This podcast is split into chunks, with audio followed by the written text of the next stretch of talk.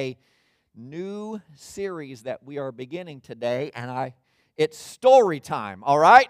It's story time. And so we normally have a nursery and pre K room available back here on my left and your right, just across the hall. And then, as I said a few moments ago, we would usually send out kindergarten through sixth grade. Kindergartners have their choices to which room to go through based on where they're at. Sixth graders have their choices to whether to go to kids ministry or youth ministry on Wednesday nights or both. But but we're gonna I want all of our K through six if you want to, I want you to come on up and sit on these altars for a minute, okay? Because it's story time. And I am going to read to our kids and to our whole church the foundation of this new series. So here's Miss Casey. She's our teacher. Just come up and sit right up here. You can look at me. You don't have to look at the crowd. Just sit up here on the, you can sit on the floor. You can sit on the altars, wherever you want. Have a seat. And we're going to read a story to you, okay? Uh, because when I started preparing this message, I realized, you know, that Casey does. Don't you appreciate Miss Casey and all she does for our kids? She's a blessing to us. All right, so it's story time, guys, okay? And I'm going to read you a story, and then I'm, Casey's going to go talk to you guys about the story, and I'm going to talk to your moms and your dads, and your grandparents about the story. So here's the story, okay? And you guys listen too, because this is what we're going to be talking about. In the beginning, God created the heavens and the earth.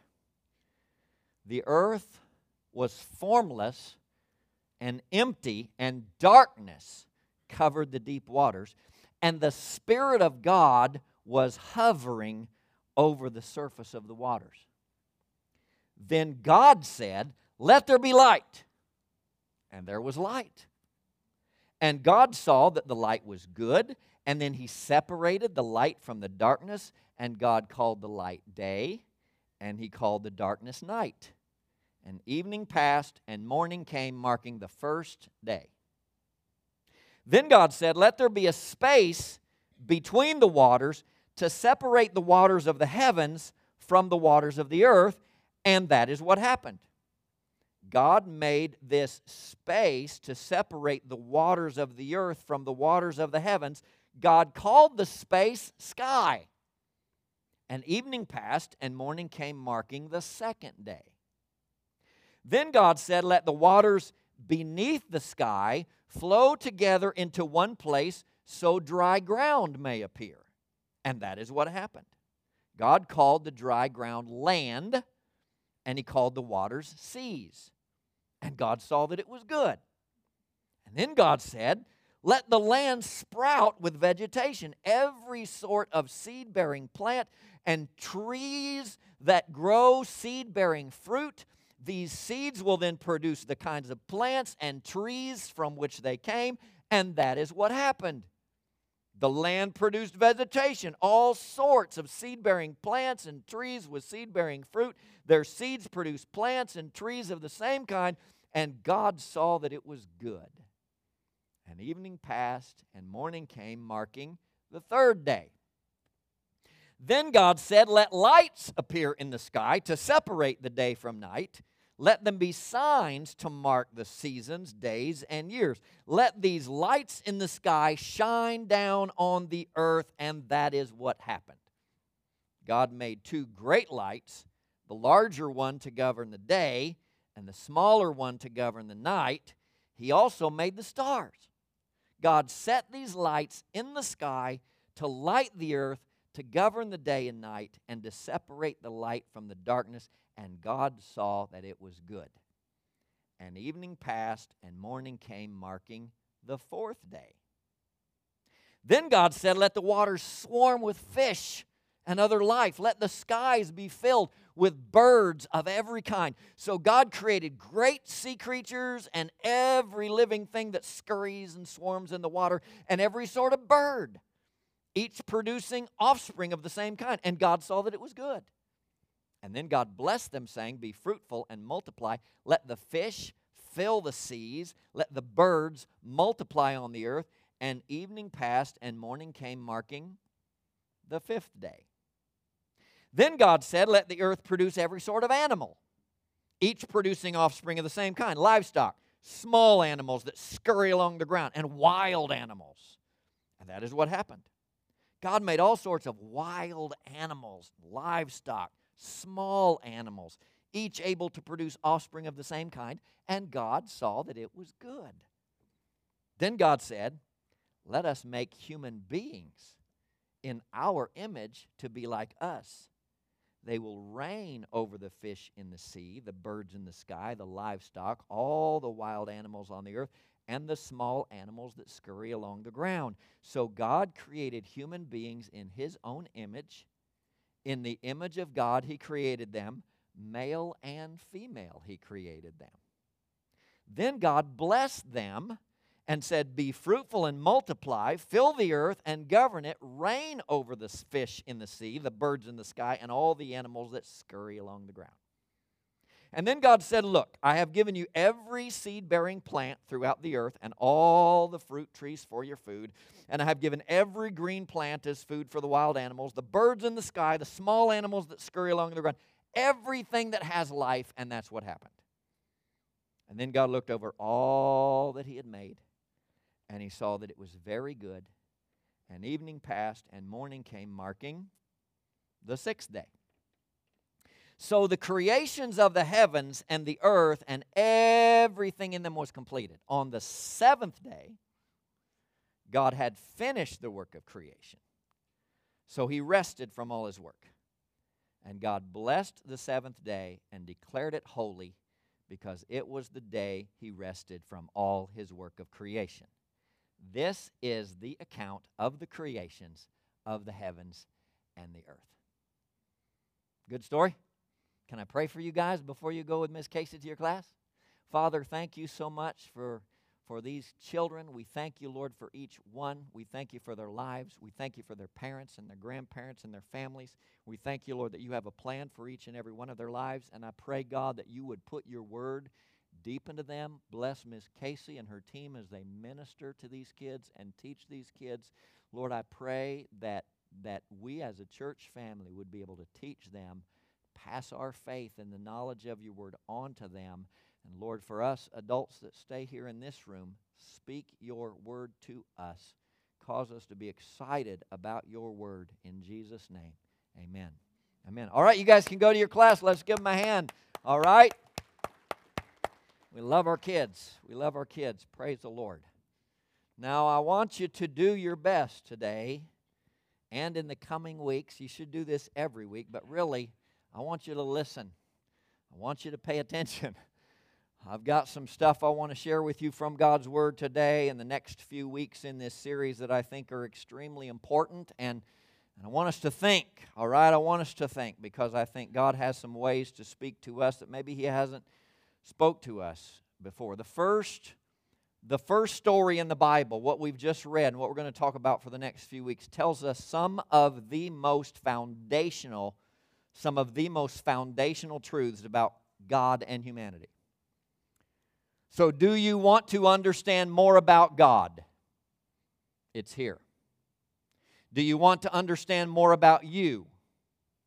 It's here. Do you want to understand more about your family? It's here. Do you want to understand more about your boss, your job, the problems in the world, the difficulties, the confusion, sickness, and death? It's all here. The first few chapters of the Bible really are foundational to our entire understanding about life. So many of the big questions of life can be answered, or at least begun to be answered if we go back to understanding the first stories. And there is so much that we will not understand, and so much that will never be answered to anyone's satisfaction if we don't understand the foundational stories. So, the first story in the Bible gives us six of these foundational truths. And I'm just going to talk about the first one today. It's going to take us five or six weeks to go through all six of these. So, the first story gives us six of these foundational truths, and we're going to look at the first one today. And the first one is this God exists, and He's the creator. God exists, and He is the creator. The Bible starts out in the beginning, God. In the beginning, God. The Bible does not attempt to prove God. for people who are looking to the Bible or people who are reading the Bible to try to prove that God really exists, they are going to be disappointed. And if you think that you can prove to other people the existence of God by using the Bible, you might be in for a difficult time because the Bible was not written to prove the existence of God. The Bible starts out in the beginning, God. He's there. Francis Schaeffer said, He is the God who is there. God exists, He is. The Bible just assumes that and accepts that from the very beginning. Now, later on, the Bible says it is actually the creation itself that reveals and convinces people about God's existence. But the Bible was not written to be a treatise or a dissertation to prove that there is a God. The Bible just says He's there. He's there.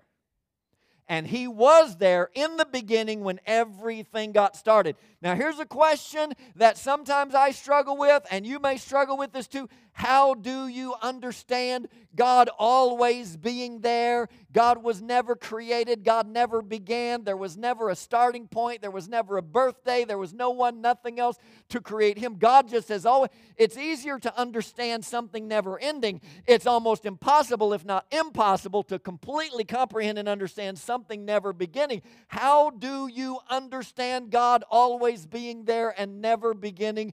I don't. I don't understand it. But how do you understand the creation or how do you understand anything else if you don't just accept that God always was there? I don't understand it, but I accept it because if I don't accept it, I can't understand anything else. So let me say this the Bible is a storybook. The Bible's not a science textbook. It was not written to be a science textbook or any other kind of textbook. The Bible's a storybook. If you want to if you want to get a good good good Bible storybook to read Bible stories to your kids, get a good Bible. Just read the Bible to them. Tremendous, tremendous stories. You might edit out a few verses here and there, you know, when you get to some parts of David's life and wait until they get to the place where they can take some of it, but but read the Bible to your kids. It is the ultimate storybook. And the Bible was not, listen to me, the Bible was not given to us to help us understand every question. The Bible was not given to us to help us resolve every scientific quandary. Actually, the Bible says we have the creation itself for that. God gave us the creation to point the way to Him.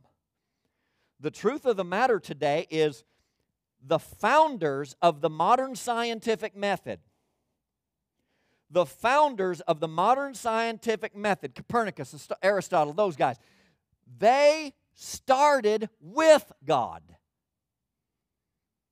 They founded the modern scientific method by starting with God and doing what the Bible says, looking at the creation, the big stuff in the sky, the little things under the microscopes. They looked for the creation to reveal more about God to them. They looked to the creation and understanding the science of creation to, to get a greater understanding about God and life. So many who attempt to practice science today, they could have never founded the scientific method because they have removed and rejected the base.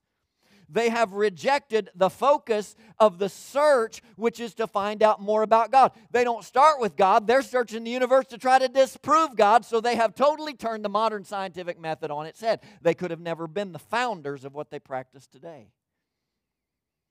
They want to find out more about life, but they continually reject the life giver. And today we often hear this phrase well, the science is settled. The science is settled. Well, science itself has revealed that it is never settled. The universe seems to keep updating itself like skin that replenishes. Wastelands are becoming fertile. One discovery will be made, and another discovery will outdate the previous study and make it obsolete. Science is about continuous learning, not settling and establishing every fact. So, listen to me. If the Bible and science seem to contradict occasionally, don't get confused. Don't, don't let that knock you around. Don't, don't get unsettled. Science keeps changing its conclusions, but the Bible never does. Now, sometimes we change our understanding of the Bible, we change our interpretations because we are ever learning this thing as well, and we don't have it all figured out. But the conflicts, the seeming apparent conflicts, between science and the Bible will always get resolved if we keep looking in both places and we don't throw out the Bible to keep the science textbook and we don't throw out the science textbook with a blind grip on the Bible. We don't undermine the basis of either factor. If we keep looking, both will be proven true, both will be found in agreement because, as we stated, the founders of the modern scientific method began with God. They looked for the universe and every element to reveal more about God. And so, if we let science science reveal more about God and His creation, it will. And if we let the Word of God guide us in our search throughout the creation, we will discover more about the Creator and His creation. So many today are trying to force the Bible, I think, to answer questions that the Bible was never intended to answer. There's an author by the name of Dan Kimball. He wrote an interesting book called How Not to Read the Bible. and he said in the book, so many of the debates within Christianity, as well as the mocking criticism of the Bible, end up being irrelevant when we accept that God wasn't providing details to satisfy questions from our modern scientific worldview. God was communicating vital information to the ancient Israelites. In Genesis chapter 1, verse 2, when it states, The earth was formless and empty, this sets up our expectation for what comes next. God is about to take what was formless, and in the first three days, He's going to give it form and function, and after He forms it, He fills it. Days one through three deal with the formlessness of the earth, giving it shape and function. Days four through six deal with the void, filling what is empty, and in all of this, the larger point is clear God is bringing order to the chaos. God is bringing order to the chaos. So Dan Kimball goes on to say our technical questions and attempts to dissect the text seem irrelevant. God is communicating his awesome power and his beautiful purpose for everything. We can use all of our time asking the Bible our scientific questions about creation, all the while missing the beauty of what God was communicating to the original recipients. So the Bible's not a scientific textbook, the Bible's a storybook. It's an exciting story, it's a dramatic story, it is a true story. So, what was God trying to communicate to the original readers? What was God trying to communicate to the very first people who read these writings? Let's think about that. Well, who wrote the book of Genesis? Moses. This guy named Moses wrote the words that we just read. What was happening when God inspired? That word inspired means God breathed. Breathed. So, what was happening when God breathed through Moses? God Himself breathed through Moses to write this book. What was going on? Well, Moses was leading a group of slaves out of bondage to a new place to live in freedom and become the people of God. And those people knew just about nothing about nothing. They had been slaves. Later on in Genesis, Moses is going to tell us about Abraham, and he's going to tell us about Isaac, and he's going to tell us about Jacob, and he's going to tell us how Jacob's name was changed to Israel, and then he had a son named Joseph, and Joseph became a leader in Egypt, and then his kids grew and multiplied until they, they, they were more numerous than the Egyptians, and so the Egyptian Pharaoh got his army and made all the descendants of Joseph, which has now become a nation, he turned them into slaves. We're going to find all about that. And so then these people, children of Abraham, Isaac, Jacob, Israel, Joseph, these people multiplied and became slaves for 400 years. Still no Bible. No Bible, no written guide. 400 years between the Old Testament and the New Testament, we've said. 400 years with no prophet at all. Now you've got 400 years between Joseph and Moses. 400 years. So God breathes through Moses to tell these people who generation after generation after generation after generation, going back to great, great, great, great, great, great, great, great, great, great grandpa, they, they're nothing but slaves in Egypt, surrounded by the Egyptian culture. God breathes through Moses to tell these people the history of the world and their history when all they had known was slavery. All they had was the Egyptian gods all around. All they had was the Egyptian stories all around. And that, that was a totally different understanding of the world, a totally different understanding of the universe, a totally different understanding of people, a totally different understanding of how to live, a totally different understanding of the expectations and the attitudes of God or the gods in the, in the beliefs of the Egyptians. So God breathes, God Himself not speaking to anybody for 400 years, he breathes through Moses to teach these people and explain it all. And he starts out in the beginning, God. In the beginning, God. And God created. You see, there were, there were all kinds, all kinds of stories already in existence about the creation. Every different people group, every different tribe, every different little nationality, nation, state, city, state, every group had their own different story about creation and how the world got here. Every civilization that existed at the time Moses was leading the Israelites from slavery in Egypt to freedom, walking through the desert, writing the first words of the Bible Every, every, every other culture had their own story about how the world came about, how humans came about. Every one of them had a story. There was no Bible. God had been communicating directly with people. He communicated directly with Adam. He communicated directly with Noah. He communicated directly with Abraham. He communicated directly with Isaac. He communicated directly with Jacob. And he communicated directly with Moses. And then for 400 years, it was slavery. Nothing. Zero. No teaching. No word. No Bible. No word from the Lord. Nothing. So now Moses comes along. 400 years between Joseph and Moses. And God says, okay. God says, okay. There's been a lot of confusion out there. These descendants of Abraham who came about because I promised they would, they're now free. I'm going to bless them. I'm going to do with them what I told Abraham I would do with them 500 and some more years ago. And my goal is to teach them how I created human beings to live so that they can be blessed, so that they can live to the fullest and greatest capacity they can according to my original desire. And then every other human being can look at them and say, hey, look at that. That's how to live. That's how to be blessed. And God says, that's how I'll get a relationship back with them like I originally had with Adam and Eve before they blew it. We'll get to that when we get to Genesis chapter 3. So, so God knows all about all these various creation stories. He knows all about the various creation stories. The Egyptians had a story of creation, the Babylonians had a story of creation, all of this. And he wants his people to know the real story. So he's not giving them scientific details, they're not scientists. They are a generation of slaves who are now nomads. They haven't ever had time for school. They're not educated. He is telling them the story of creation so that they will know the right one. He's telling them the story of creation so they will know what reveals Him. And they won't get confused by all the other stories they've heard from the Egyptians, and they will hear even more stories when they travel to the place God has planned for them. So, John Mark Comer wrote in his book, God Has a Name. And he said, The opening line of the Bible, in the beginning, God created the heavens and the earth.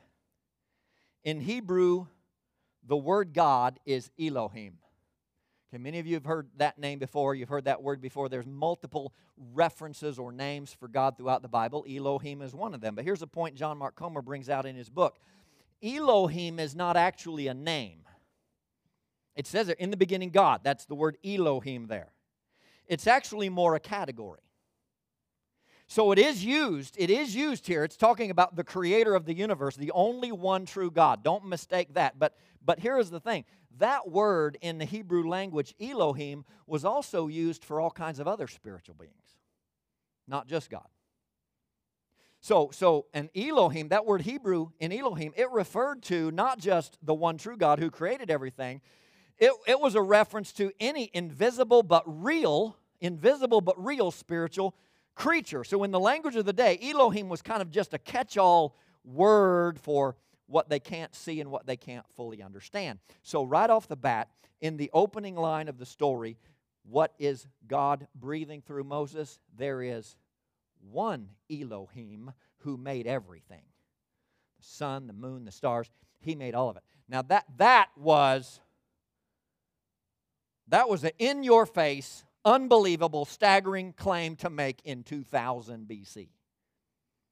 Because however you read Genesis chapter 1, this much is clear. The story is set against the backdrop of all of these other creation myths. Like, for example, the Babylonians had a story of creation, okay? We still have a record of it. It's called the Enuma Elish. The Enuma Elish is the Babylonians' version of creation. Every one of these was a little different, but all of them basically claimed that the universe was created in the aftermath of a giant conflict, cosmic conflict between the gods. Okay? So the Big Bang Theory is nothing different than all of those. They've just removed God from the Big Bang. But all of these other creation stories had something very, very similar. In the Babylonian story, the Enuma, Enuma Elish, the god's name was Marduk. And Marduk led an epic battle against Tiamat and her monster army. Make a great, like, B movie from the 60s or something, you know, with animation, whatever. So, so the Babylonian, this is the Babylonian story of creation. The god Marduk led an epic battle against Tiamat and her monster army. Marduk killed Tiamat and then makes planet Earth out of her corpse. Isn't that a joyful and an uplifting story? Sent the kids out before we shared that one. Marduk is this big battle. Marduk kills Tiamat, makes planet Earth out of her corpse, and they say this is, explains why you occasionally get dizzy. That's what they thought. But as crazy as it sounds to modern ears, this was how intelligent and thinking people made sense of the world. But the Bible, the Bible made a claim radically out of step with its time. It claims that there is one true creator God who made everything, and the world was born not out of conflict or war or jealous infighting, but the world was created out of the overflow of his creativity and his love. So, John Mark Comer concludes this section. He says, So there's God, the uncreated creator of everything, a being with no parallel in the universe. And he's dictating his story. He's dictating it to Moses. Moses, write this down. I'm going to dictate it to you. He dictates his story of creation. It's the story that God wants his people to know of how they got there and not to be confused by all the other stories or theories in the world. And this, this God, this Elohim, he's personal. He's a personal God. He is talking directly with Moses. He wants to talk directly with his people. He wants to have a relationship with people, and he wants to have a relationship with you. It's God who made everything. He's a personal God that wants to have a relationship with you. Joel Houston and Michael Fatkin and Benjamin Hastings wrote these lyrics. You've probably heard the song, but it fits. God of creation, there at the start, before the beginning of time, with no point of reference, you spoke to the dark and fleshed out the wonder of light. And as you speak, a hundred billion galaxies are born. In the vapor of your breath, the planets form. If the stars were made to worship, so will I. I can see your heart in everything you've made. Every burning star, a signal fire of grace. If creation sings your praises, so will I. God of your promise, you don't speak in vain no syllable empty or void. For once you have spoken, all nature and science follows the sound of your voice. And as you speak, a hundred billion creatures catch your breath, evolving in pursuit of what you said. If it all reveals your nature, so will I. I can see your heart in everything you say, every painted sky, a canvas of your grace. If creation still obeys you, so will I. So will I. So will I. If the stars were made to worship, so will I. If the mountains bow in reverence, so will I. If the oceans roar your greatness, so will I. For if everything exists to lift you high, so will I. If the wind goes where you send it, so will I. If the rocks cry out in silence, so will I. If the sum of all our praises still falls shy, then we'll sing again a hundred billion times. God of salvation, you chased down my heart through all of my failure and pride. On a hill you created, the light of the world, abandoned in darkness to die. And as you speak, a hundred billion failures disappear. Where you lost your life so I could find it here. If you left the grave behind you, so will I. I can see your heart in everything you've done, every part designed in a work of art called love. If you gladly chose surrender, so will I. I can see your heart a billion different ways, every precious one a child you died to save. And if you gave your life to love them, so will I, like you would again a hundred billion times. But what measure could amount to your desire? You're the one who never leaves the one behind. You're the one who never leaves the one. This awesome God who spoke it all into, consist, into existence the mountains, the valleys, the Grand Canyon, the oceans, the animals, everything we love about this world, even, even with it being broken now, everything He gave us. This, this God who made it all wants to know you. You know, when that song says, You're the one who never leaves the one behind, I was one of those he didn't leave behind. And several here, you're among those that he didn't leave behind. He wouldn't leave behind. And if you don't know him yet, if you have not yet accepted Jesus as God and Savior, and if you have not yet put your faith in Him for the forgiveness of your sins, He doesn't want to leave you behind. He's searching for you, He's seeking for you. That's why you're here today. The way to greater understanding starts with a personal relationship with the one who made it all and the one who made you. Fearfully and wonderfully made, woven together in secret in your mother's womb. He created you, He loves you. He wants to have a personal relationship with you. So, John chapter 1 tells us a little bit about the beginning and creation. In the beginning, the Word already existed. The Word was with God, and the Word was God. He existed in the beginning with God. God created everything through Him, and nothing was created except through him, the Word gave life to everything that was created, and his life brought light to everyone. So the Word became human. God, who created it all, personal God, wants to have a relationship with you. God Almighty became human and He made His home among us. He was full of unfailing love and faithfulness, and we have seen His glory, the glory of the Father's one and only Son. So that same John wrote a letter to the church, wrote a letter to you.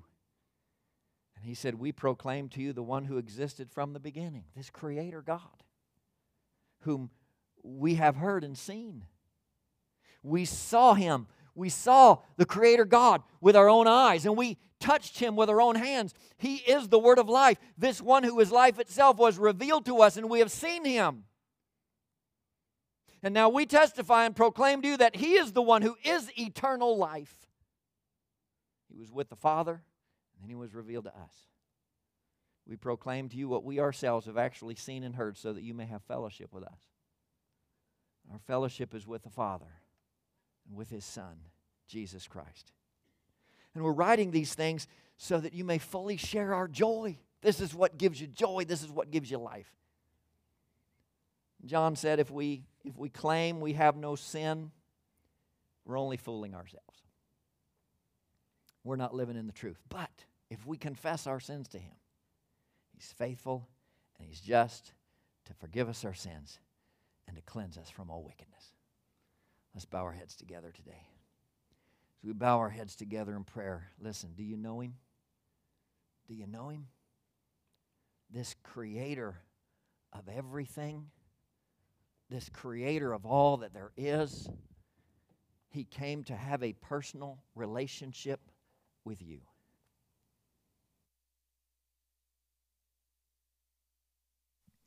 The Bible says there simply if we confess with our mouth that Jesus is Lord, we believe in our heart God raised him from the dead, we shall be saved. You can you can you can know the one who created it all. You can know the one who made you to know him. You're the one he doesn't want to leave behind. Whether you're here whether you're watching online, he doesn't want to leave you behind. My aunt, my mother's oldest sister, passed away this week. We are not sad because she is now experiencing the fullness of why God created her and what God created her for. She is now seeing and experiencing what she lived for and shared in ministry all of her life. It's joyous, it's awesome. Do you have that confidence? Do you have that confidence that you know this Creator who wants to know you personally because He sent His Son Jesus to come and know you?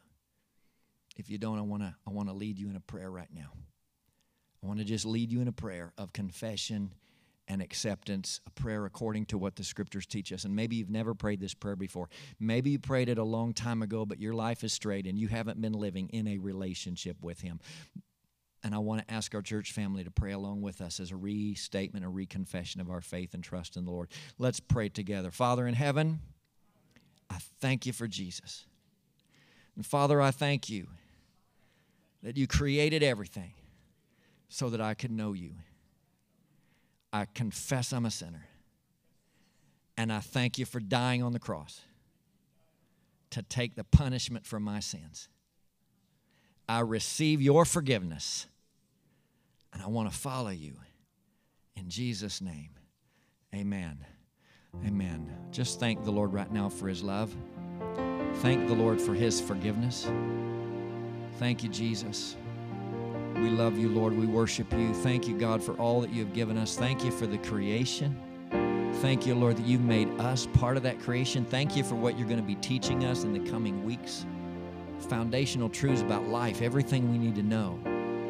Lord, settle it in our hearts, settle it in our spirits. For those that have just prayed this prayer today for the first time or the first time in a long time, Holy Spirit, come and confirm your work in their lives. Continue your work in their lives. Draw them closer and closer and closer to you, I pray.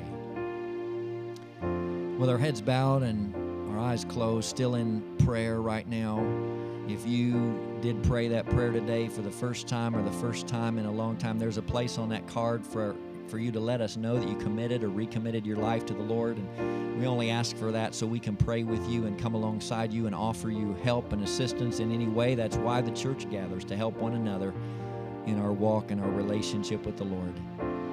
But as we said earlier, we have a number of folks that are not here with us right now because of sickness and Maybe there are some here today, you're here, and yet you need a healing in your body, you need a healing in your life, or maybe there's a friend or a family member who needs healing, and you just raise your hand and say, Pastor, there are folks in my life that I'm praying for, and I'm asking God for healing in their lives. All right, I see your hands. Praise the Lord. Praise the Lord. And I wonder today if there are some who Maybe you're in need right now of some wisdom and direction.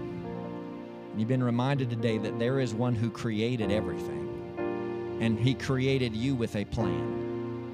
And He says in His Word that if we need wisdom, all we need to do is ask Him. And maybe today you raise your hand and say, Pastor, I need some wisdom. I need God's wisdom and guidance and direction. I need His direction.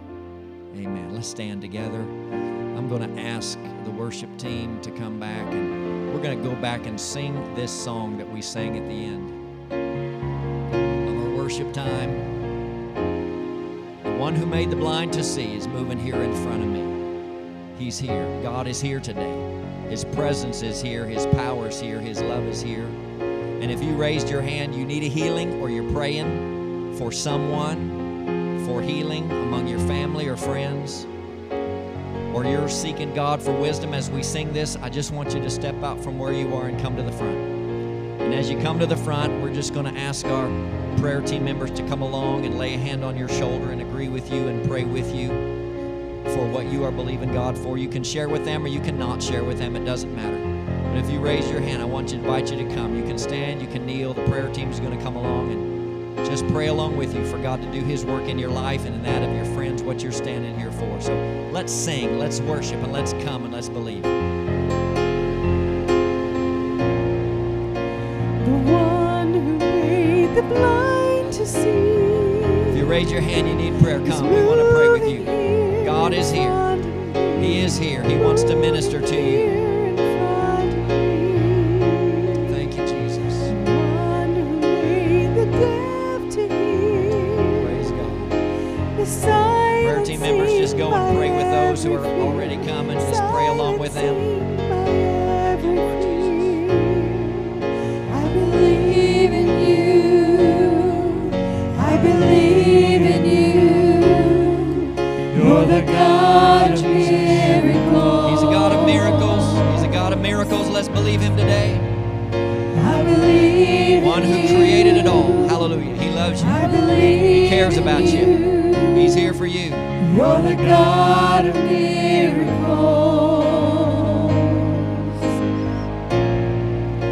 The one who does impossible. He does what's impossible. Is reaching out to make me whole.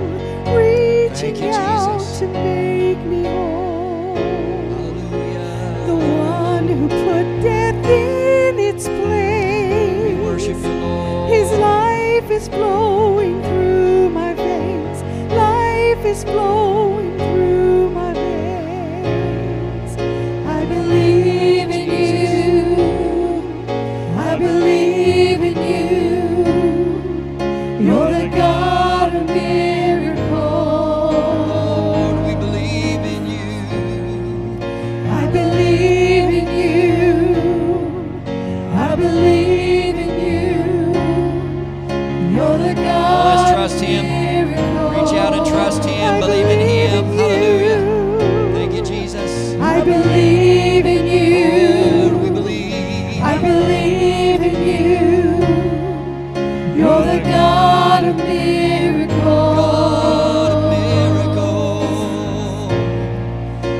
believe